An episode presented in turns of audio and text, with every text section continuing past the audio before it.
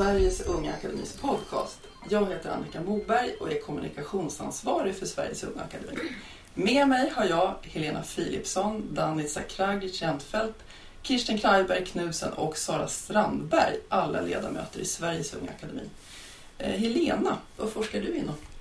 Ja, jag är eh, docent i geobiosfärsvetenskap och mitt fält är marin geologi. Så jag studerar hur klimatet och miljön har varierat bakåt i tiden. Och jag verkar vid Lunds universitet. Eh, Dani, vad forskar du inom? Jag är professor i datalogi vid KTH, forskar inom robotik och datorseende och eh, jag utvecklar eh, system som kan interagera med omgivningen med hjälp av sensorer. Eh, Kirsten, vilket är ditt fält? Jeg, jeg er astronom. Jeg er docent i astronomi ved Chalmers Tekniske Universitet. Og øhm, jeg forsker i galaksbildning og galaksudvikling. Øhm, og særskilt så tittar jeg på galakser som ligger langt tilbage i tiden for at se, så om man skal sige, barndomstiden i- i- af galakser. Galakser er jo vældig gamle, sådan 11-13 milliarder år gamle øhm, store objekter, som vi har i universet. Okej, och Sara? Jag forskar i elementar partikelfysik vid Stockholms universitet. Så jag försöker förstå vilka som är materiens minsta beståndsdelar och vilka som är de fundamentala naturkrafterna som styr världen kan man säga. Ja, vilken fantastisk kompetens vi har i det här rummet. Vi är på akademimöte vid Umeå universitet nu. Och idag så tänkte vi prata om vetenskapliga fenomen lite med filmen Interstellar som fond kan man väl säga. Vi har alla inte haft tillfälle att gå och se den här filmen men några av oss har gjort det i alla fall. Och filmen Interstellar utspelar sig i en nära framtid där jorden håller på att bli obeboelig. Det råder livsmedelsbrist, ingenting går att odla och jag förstod det också som att syrehalten i atmosfären på något sätt håller på att sjunka. Och karaktärerna Cooper och Brand spelade av Matthew McConaughey och Anne Hathaway får uppdraget att hitta en ny planet. Och de gör en rymdresa genom ett nyupptäckt maskhål för att hitta en räddning för mänskligheten. Och den är lite aktuell nu med Oscarsnomineringar här i fem, fem tekniska kategorier tror jag. Vi har ju i alla fall haft tillfälle att läsa på lite och eh, ska försöka utifrån er expertis här och prata om den. Och Helena, vad säger du om det här miljöproblem på film och i förhållande till din forskning? Ja, vi kan ju se att, att vi påverkar ju klimatet och miljön eh, i stor omfattning och att vi nu kommer in i en tidsålder som vi kallar för antropocen. Där mänsk, mänskligheten styr och, och påverkar klimatet i avsevärd omfattning. Och absolut så framtida livsme- livsmedelsförsörjning är ett, ett verkligt problem och någonting som vi måste förhålla oss till. Och, och precis som de pratar om, i, som händer i filmen, att vi har markförstöring, vi har en ökad eh, eh, spridning av öknar och vi har mer eh, stormar utav där sand sprids till exempel. Det är absolut verkliga problem. Samtidigt så kanske vi skulle fundera på hur, vad vi äter och hur vi äter och, eh, och fundera på alternativa livsmedel.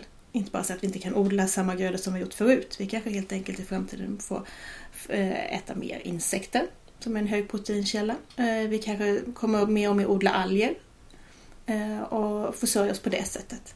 Så att jag tycker att, att det är lite tråkigt i filmen att de, de, fortfarande var, de använder fortfarande en, en traditionell jordbrukstyp som vi kanske absolut inte kommer se i den nära framtiden.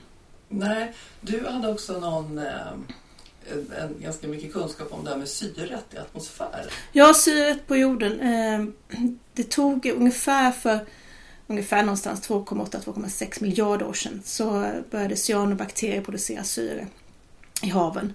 Eh, Och det tog i princip en miljard år innan halterna i atmosfären var så höga så att, som vi har idag, runt 21 Så att ehm, så jag, i filmen så sker det en, en minskning av syrehalten i atmosfären väldigt, väldigt snabbt och det känns kanske inte helt realistiskt. Ja. Nej, det fanns lite att Det fanns en att hålla sig kritisk Ja. ja. i förhållande till er forskning då, Sara och Kirsten. Eh, jag vet att de har haft vetenskapliga rådgivare på den här filmen eh, som i alla fall varit ganska nöjda med en del av det som skildras. Och Sara, har du några reflektioner?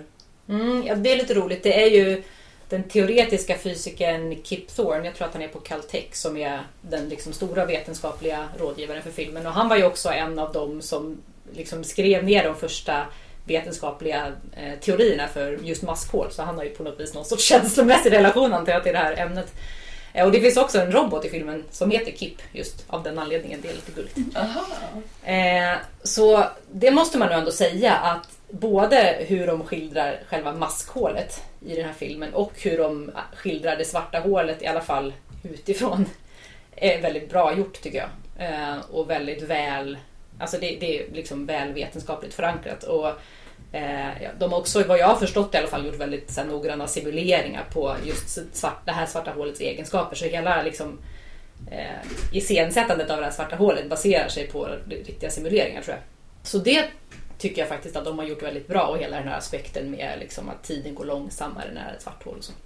Så det är väl kanske det bästa vetenskapliga med filmen. Ja, det var, det, var det något som eh, drog lite åt andra hållet? Ja, det finns ju en del saker. Alltså den uppenbara saken, jag antar att vi får ha lite spoiler alerts här då.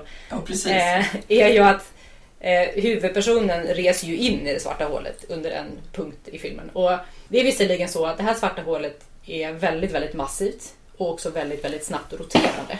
Och då är det faktiskt så att man kan färdas liksom in i det svarta hålet utan att fullkomligt silitas isär. I ett litet svart hål så skulle man inte kunna det för då skulle den gravitationella dragningskraften på dina fötter vara så mycket större än den gravitationella dragningskraften på ditt huvud. För att den ändras så snabbt liksom, eh, med positionen. Så att man skulle slitas isär. Man skulle liksom dras isär. Eh, men det händer inte faktiskt i ett sånt här supersvart eller supersnabbt roterande svart hål. Men däremot så är det ju så att när man väl har kommit in så är man ju ändå på något vis körd. För att sen så i mitten på det svarta hålet finns det ju en singularitet vilket betyder att alltså, saker är otroligt, otroligt tätt. och har ju liksom hur många atomer som helst på en väldigt, väldigt, väldigt liten volym. Så att du skulle ju bara mosas till liksom en jätteliten volym. Eh, och det händer ju inte. Han överlever ju den här resan in i det svarta hålet. Så det kanske är lite det kan man kanske önska att det hade varit annorlunda. Eh, men sen också tycker jag att det är lite intressant och det här får gärna Kirsten kommentera för det är också så att de letar efter planeter som är beboeliga och de här planeterna snurrar ju runt det här svarta hålet och precis som våra plan våran planet snurrar runt solen. Eh, men de är ju beboeliga av den anledningen att temperaturen på dem är ganska hög. Liksom. Men för att, det ska, för att det, anledningen till att det är varmt på jorden är ju att solen ger energi det blir ju, ju längre bort från solen man kommer desto kallare blir det. Så jag fattar inte riktigt hur temperaturen på de här planeterna kan vara så pass hög när de snurrar runt ett svart hål som inte avger någon värme. Så det antar jag är ganska orealistiskt. Som, som jag förstått, jag har inte sett filmen, men i filmen omkring den svarta hålet det finns en tillväxtskiva, det kallar man det. Um, och det är ju, alltså en tillväxtskiva ljusar också ut energi ljus. Um, och de, de flesta tillväxtskivorna som vi ser omkring svarta hål i olika galaxer, um, de lyser ut också väldigt mycket röntgenstrålning. Och så, det vill säga om vi skulle bo bredvid en, en källa som har så mycket röntgenstrålning, då skulle vi inte överleva tror jag. Men en av de grejerna som jag förstått de har gjort i filmen är att de har sagt att den tillväxtskiva som den är inte, den är inte så ljusstark i, i X-ray, alltså i röntgen, men den är är lite mjukare i ljuset. Och därför skulle man så också kunna överleva i, i, i det området. Mm -hmm. ja. Det här maskhålet, det sägs att det på något vis har uppstått ett maskhål. Skulle det kunna hända? Ja, gud, det är ju en väldigt bra fråga. Nu ska vi säga att nu är vi ute på lite tunn is vad det gäller Saras fundamentala fysikkunskaper. Men alltså ett maskhål, om man ska gå tillbaka till vad det verkligen är, så är det ju så att om man tänker sig liksom rumtiden som någon sorts tygbit eller gummiduk eller någonting. Så kan man tänka sig att man kan ta det och vika det. Alltså om man tar en disktrasa och viker den på mitten så kommer ju de två ändarna av disktrasan väldigt nära varandra. Eh, fast inte i disktrasans tvådimensionella rum utan i den tredje dimensionen på något vis. Så att det som man gör är att man viker rumtiden och då kan man få två punkter som egentligen i våran tredimensionella rumtid är väldigt, väldigt långt ifrån varandra kommer helt plötsligt väldigt, väldigt nära varandra i en liksom fjärde dimension på något vis. Och då kan man skapa en, en tunnel mellan de här två punkterna i rumtiden. Så man kan liksom ta en genväg i universum. Därför kan man också till exempel färdas snabbare än ljuset då. Om man tänker sig att ljuset går runt den långa vägen och vi liksom snabbare igenom den här genvägen så kan vi komma före ljuset, det ljuset som gick den långa vägen runt. Men om ljuset skulle åka genom maskhålet precis som vi så skulle det ju fortfarande åka snabbare än oss. Men så de här maskhålen är ju ett sätt att kunna åka väldigt, väldigt långa sträckor på väldigt, väldigt kort tid. Och det kan också göra att man kan resa i tiden i och med att man kan åka snabbare i ljuset och så. Men för att man ska kunna böja rumtiden så här, liksom klassiskt sett, så tänker man sig ju att, att man behöver en väldigt, väldigt tung, ett tungt objekt. Man vet att, att rumtiden är krökt nära tunga saker, det vet vi. Det är ju liksom allmän relativitetsteori. Så man skulle behöva något jättetungt som krökte rumtiden. Det kanske skulle kunna vara det här supermassiva svarta hålet på något vis. Men man kan kanske också tänka sig, alltså i den här filmen har de ju på något vis lyckats bemästra gravitationen. De kan liksom ändra gravitationslagarna på något vänster. Och, så de kanske kan skapa ett maskhål liksom konstgjort också, jag vet inte riktigt. På något sätt har i alla fall människan skapat det här maskhålet. Antingen genom att på något vis göra någonting med det här svarta hålet eller kanske på något annat sätt. Jag vet inte riktigt hur det gick till. Nej. Men det finns ju lösningar. Alltså om man tittar på, all, på, på liksom, Eh, de fysikaliska lagarna så finns det ju egentligen lösningar som är möjliga som inkluderar sådana här maskhål. Så det är liksom inte super science fiction att, att maskhål skulle kunna finnas. Det finns, det, det finns liksom en vetenskaplig möjlighet att de existerar men det är ju ingenting som vi har observerat än så länge. Eh, jag tror för att följa lite upp på det här, att, att alltså, det är väldigt viktigt när man tittar på många science fiction-filmer och hur människan utforskar rymden, Eh, att vi måste komma ihåg hur stora avstånden är. De, de är ju inte bara stora, de är astronomiska stora. Alltså om man tänker på att närmaste stjärna är fyra ljusår borta.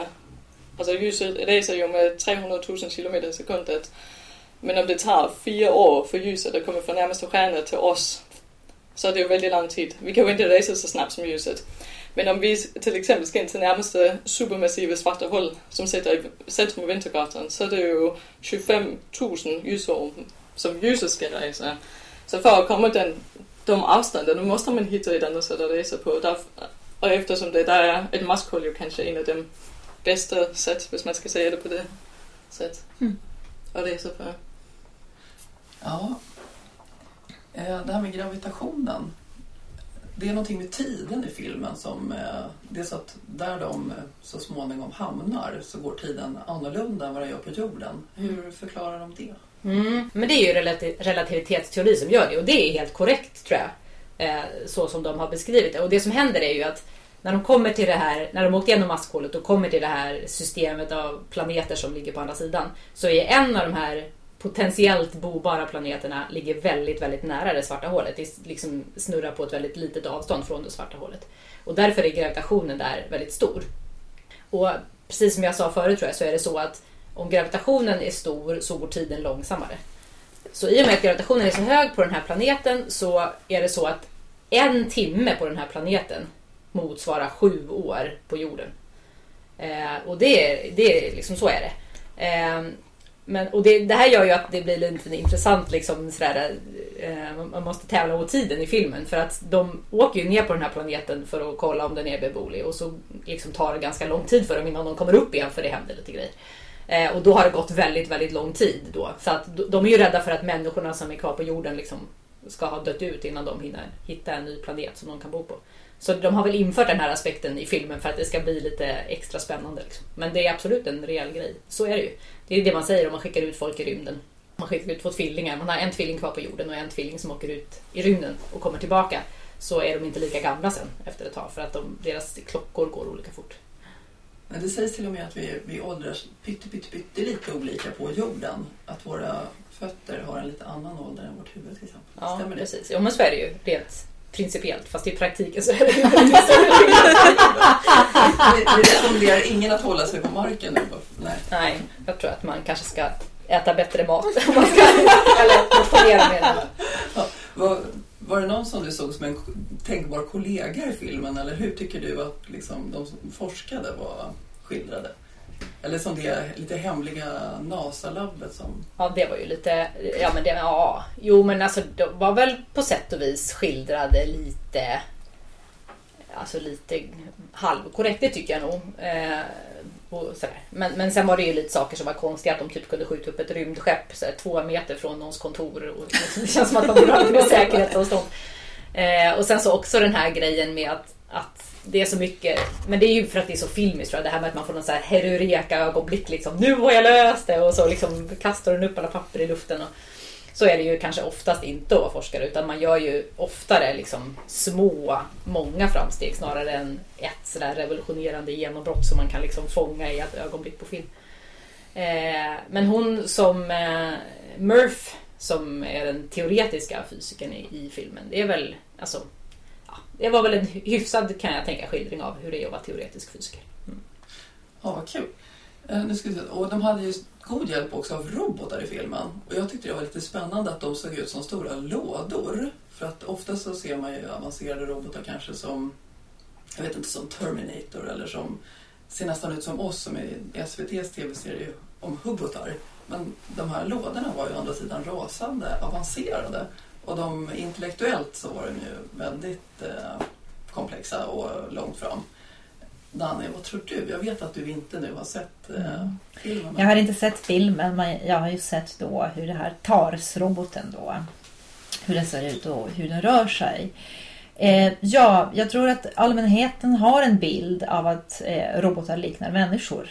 Och eh, vi brukar ju prata om humanoida robotar, vi forskare. Så det är robotar som har ser delvis ut som människor eh, för att man har dragit eh, då inspiration från hur vi rör oss eller hur vi interagerar med omgivningen. Men absolut då finns robotar som inte ser som eh, människor. Och sådana har vi också sett i filmen om vi tänker oss då Star Wars till exempel filmen där en av robotarna då 3CPU ser ut som människa och den andra inte gör det, R2D2. Och det är det som är lite roligt att ibland brukar man säga att eh, antingen så har man en, en, en bild av en robot ser ut som en människa eller att eh, den ser ut som en papperstunna eller någonting på hjul som åker runt. Så det är antingen eller. Och här har man försökt att hitta något emellan. Någonting som ser ut kanske som en fyrkantig tunna men rör sig som en människa. Ja. Eh, men det som är väldigt då intressant att, tänka på är det här med eh, det är en robot som kan eh, omkonfigurera eller förändra sin form. Och det är inte så väldigt konstigt. Det har eh, då forskarna tänkt väldigt, väldigt mycket på eh, robotar som, eh, som, som, som, som är byggda av eh, alltså olika beståndsdelar. Man kan tänka sig lego som vi använder, som vi bygger då olika saker med. Och där har man tänkt väldigt länge på hur kan man bygga små delar som då sätts ihop på olika sätt. Lite beroende på vilken tillämpning man ska tänka sig eh, den här roboten ska ha i framtiden. Varför är det så viktigt? Jo, alltså det, det första man kan tänka sig är att våra kroppar har påverkat hur världen runt omkring eh, oss ser ut. Så vi har ju byggt omvärlden för våra kroppar. Hur vi eh, eh använder våra händer. Att glas ser ut på ett visst sätt, att vi skriver med pennor. Och om vi, hade inte, om vi inte hade eh, de fingrar vi hade och armar så skulle världen antagligen se helt annorlunda ut.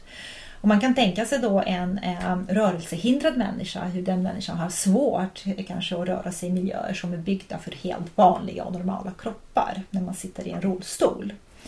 Så när man tänker sig robotar, eh, delvis så måste man tänka att eh, ja, de ska kunna eh, röra sig i miljöer som är byggda för människans kropp. Så det ser vi TARS har möjlighet att eh, ändra sättet den går eller springer. Alltså rör sig på helt helt eh, enkelt och den kan vara både hjul och ben. Så.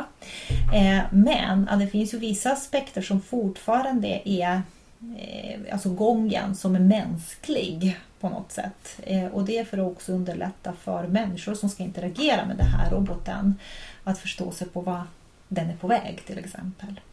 Så att det finns ju väldigt intressanta då aspekt kring eh, hur eh, en robot som ska då hjälpa människor i framtiden Eh, ute i rymden eller hemma i köket och laga mat. Hur ska de här robotarna byggas? Hur ska de se ut? Och hur ska deras kroppar designas för att en människa ska ha rimliga förväntningar på vad den här kroppen ska kunna göra? För att forskningen säger att vi har mänskliga förväntningar på allt som ser mänskligt ut.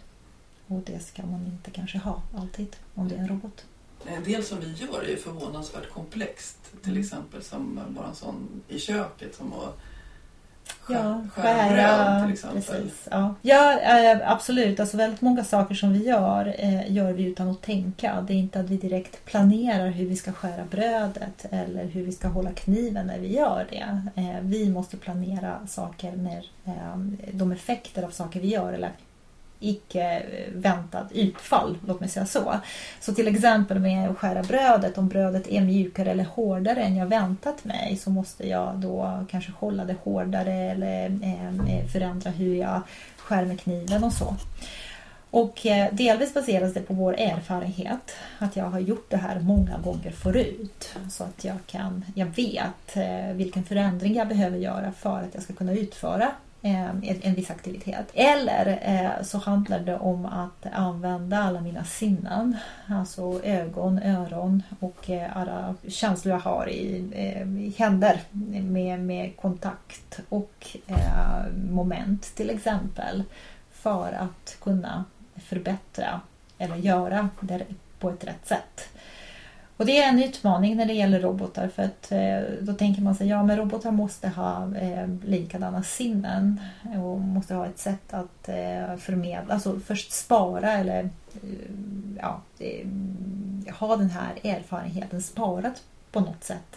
Men den är väldigt, väldigt baserad på vilka situationer vi har varit i och hur vår kropp används för olika aktiviteter. Så att vi har inte samma erfarenheter om vi använder vår kropp på olika sätt. Och det är en utmaning för robotar. Ja, men det var ju också så i filmen att vid vissa, vid vissa tidpunkter i filmen så tar ju han piloten liksom kommandot och roboten är ju egentligen mycket bättre på att räkna ut liksom hur man bäst tar sig till en viss position i rymden. Men sen är det ju så att han är ju på något vis den här supertränade piloten så han liksom, när det ska till de riktigt kritiska sakerna där man inte riktigt vet vilka förhållanden man kommer kunna ha på den här planeten när man kommer ner och så, då är det ju han som kör manuellt. Och jag antar att det kanske är ganska realistiskt, att det är svårt att göra en robot som klarar av situationer som man inte alls kan planera för. Liksom. Ja, och det har ju absolut, och det har ju med alla avancerade system, alltså ta hänsyn till um, alla, um, o, alltså alla möjliga situationer som kan uppstå. Och det är lite som man bygger eh, eh, ja, artificiella system allmänt. Att man tar en människa som kanske har jobbat med ett visst system, låt säga elförsörjning eller något liknande och samlar in all information om vad som kan hända, vad som kan gå fel och vad som kunde ha orsakat det felet. Och sen skriver man datorprogram som på något sätt använder sig av den här databasen av erfarenheter. Men ibland blir det också det här med fingerkänslan. Att man vet, eller man kan inte förklara varför man gör en viss sak. Så det går ju inte att skriva en algoritm. Man bara känner, nej men det känns rätt. Och det, där tror jag finns en ganska stor utmaning för artificiella system.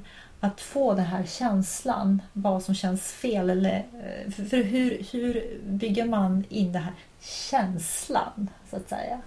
Och hos människan så baseras det väldigt mycket, alltså delvis på erfarenheter men delvis också på ja, vårt sätt att tänka vad som är rätt eller fel. Och en maskin ska inte kunna ha de värderingar, alltså vad som är rätt eller fel, på egen hand så att säga. Och det tror jag är en väldigt eh, viktig aspekt. Då.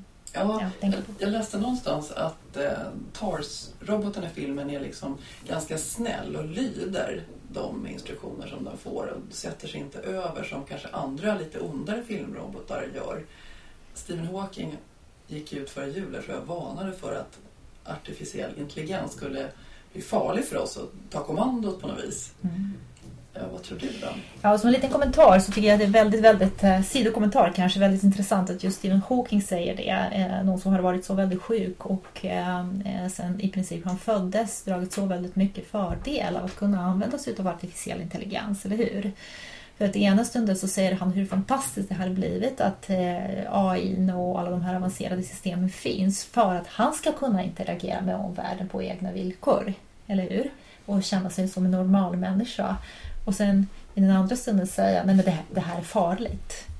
Och jag tror att eh, det är det första man ska tänka på att eh, vi, är, vi har ju en, eh, vi har ju lättare att acceptera eh, avancerade system om det finns ett behov, om jag har ett sjukt barn eller en sjuk förälder eller något liknande, eller själv är i behov av eh, väldigt avancerad teknik. Och sen finns de som kanske inte har det behovet och inte heller eh, en, eh, alltså, förståelse av vad den här tekniken egentligen gör. För att de har aldrig testat tekniken och tycker att det här är farligt, det här ska vi inte ha. Och man kan ju dra parallell med telefoner till exempel. Där eh, kanske för 20-30 år sedan ingen tyckte att nej men varför ska jag ha en telefon med mig hela tiden? Och nu är de flesta, ja man har väldigt svårt att, att, att leva ett liv helt utan telefon. För det har inte bara blivit ja, ett verktyg för att prata med någon. Det har blivit ett verktyg som sparar väldigt mycket information och hjälper oss hitta kartor och information på nätet och allt möjligt. Så att den här eh, ja, avancerade tekniken vi vet ju inte ibland vad utvecklingen eller tillämpningen av den kommer att sluta. Nej. Och faran, ja, faran finns i allt vill jag säga. Och det är ingen forskare tror jag inom mitt område som kommer att säga att det kommer inte att bli så att robotar tar över. Det är väldigt svårt att säga det.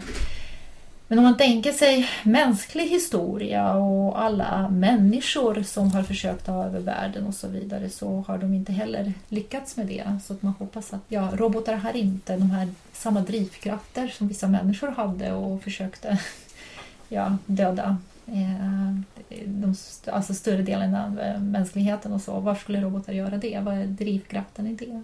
Det kan man fråga sig. Har du någon eh, favoritrobot på film? Nej, det, det har jag inte. Jag tror att eh, som forskare så, så brukar man alltid eh, se vad som inte stämmer. Så du nämnde det här med svenska serien äh, Äkta människor. Ja, en framtid där, där robotar och människor samlever. Och robotar som har en USB-dag för att kunna ladda sig.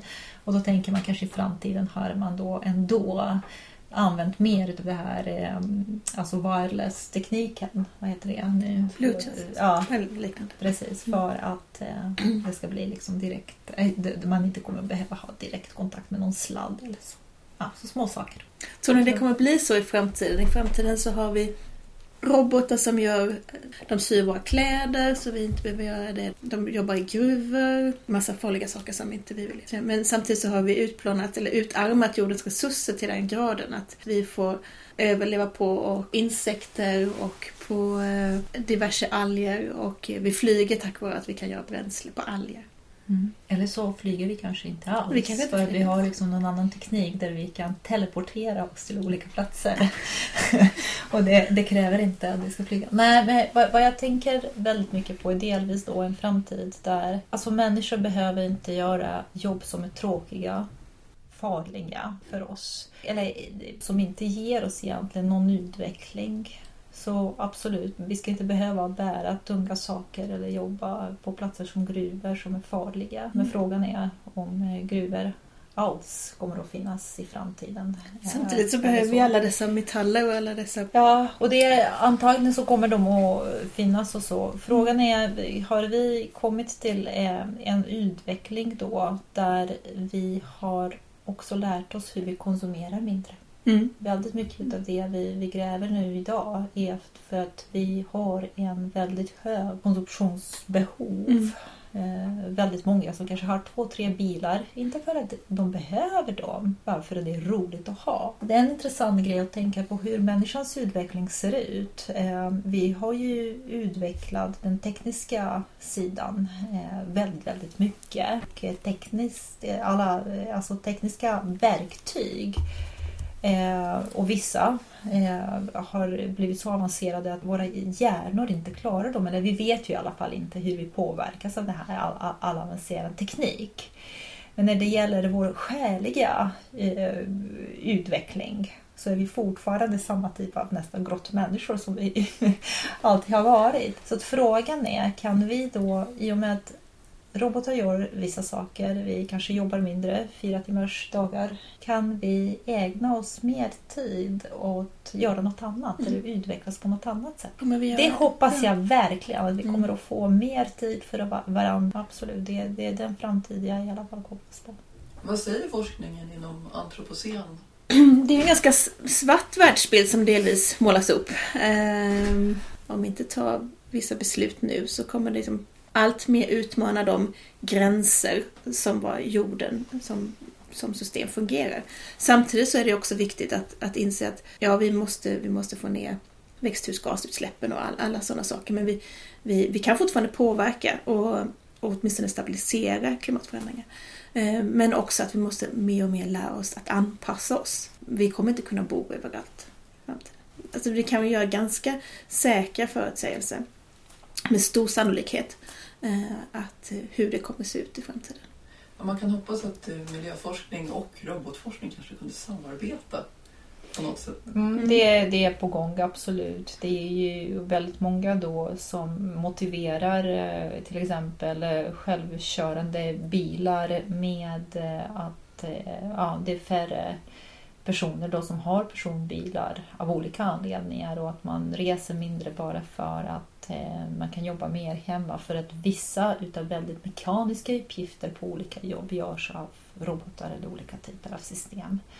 Eh, delvis autonoma eller helt autonoma system. Så att, eh, nej, jag, jag, jag har en jag ska inte kanske då läsa för mycket om de här svarta bilderna av framtiden för att min, min bild av framtiden är väldigt ljus.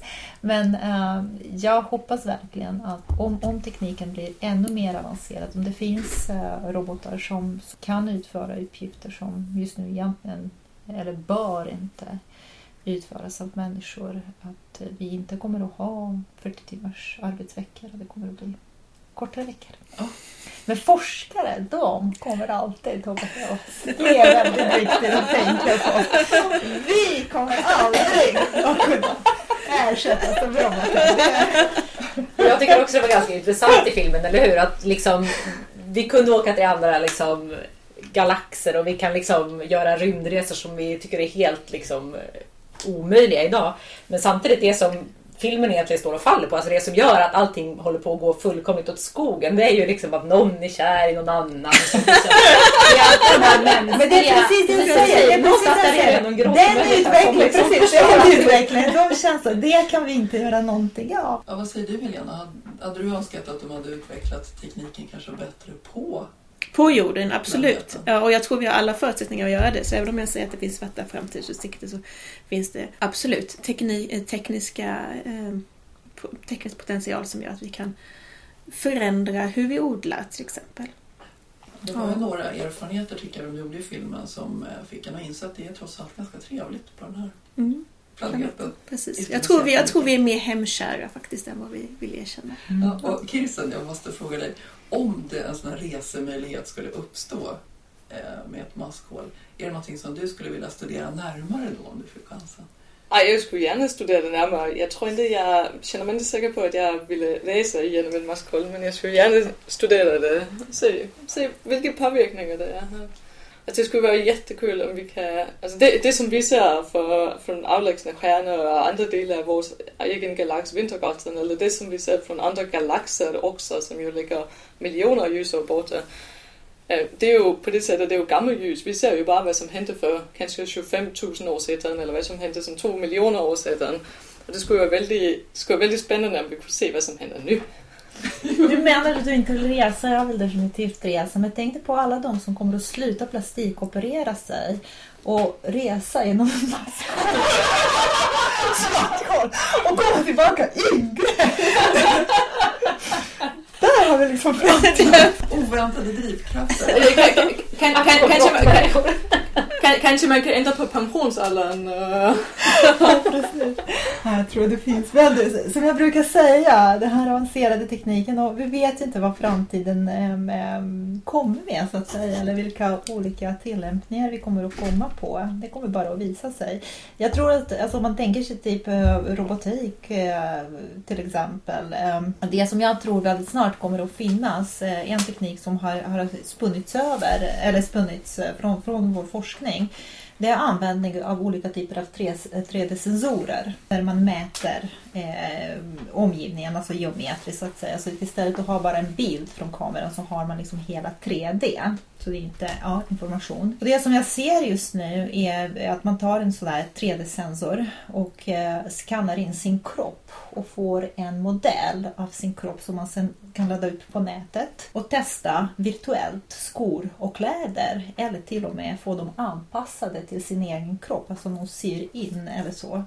Och det ser vi inte idag. Alltså, för tio år sedan brukade vi ha väldigt många så här små eh, affärer där man kunde gå och kopiera papper. Nu tror jag kommer det att finnas att vi går in och skannar våra kroppar och sen har en hel modell som vi laddar upp på nätet och hittar perfekta skor och perfekta jag vet inte, byxor. Shopping made easier.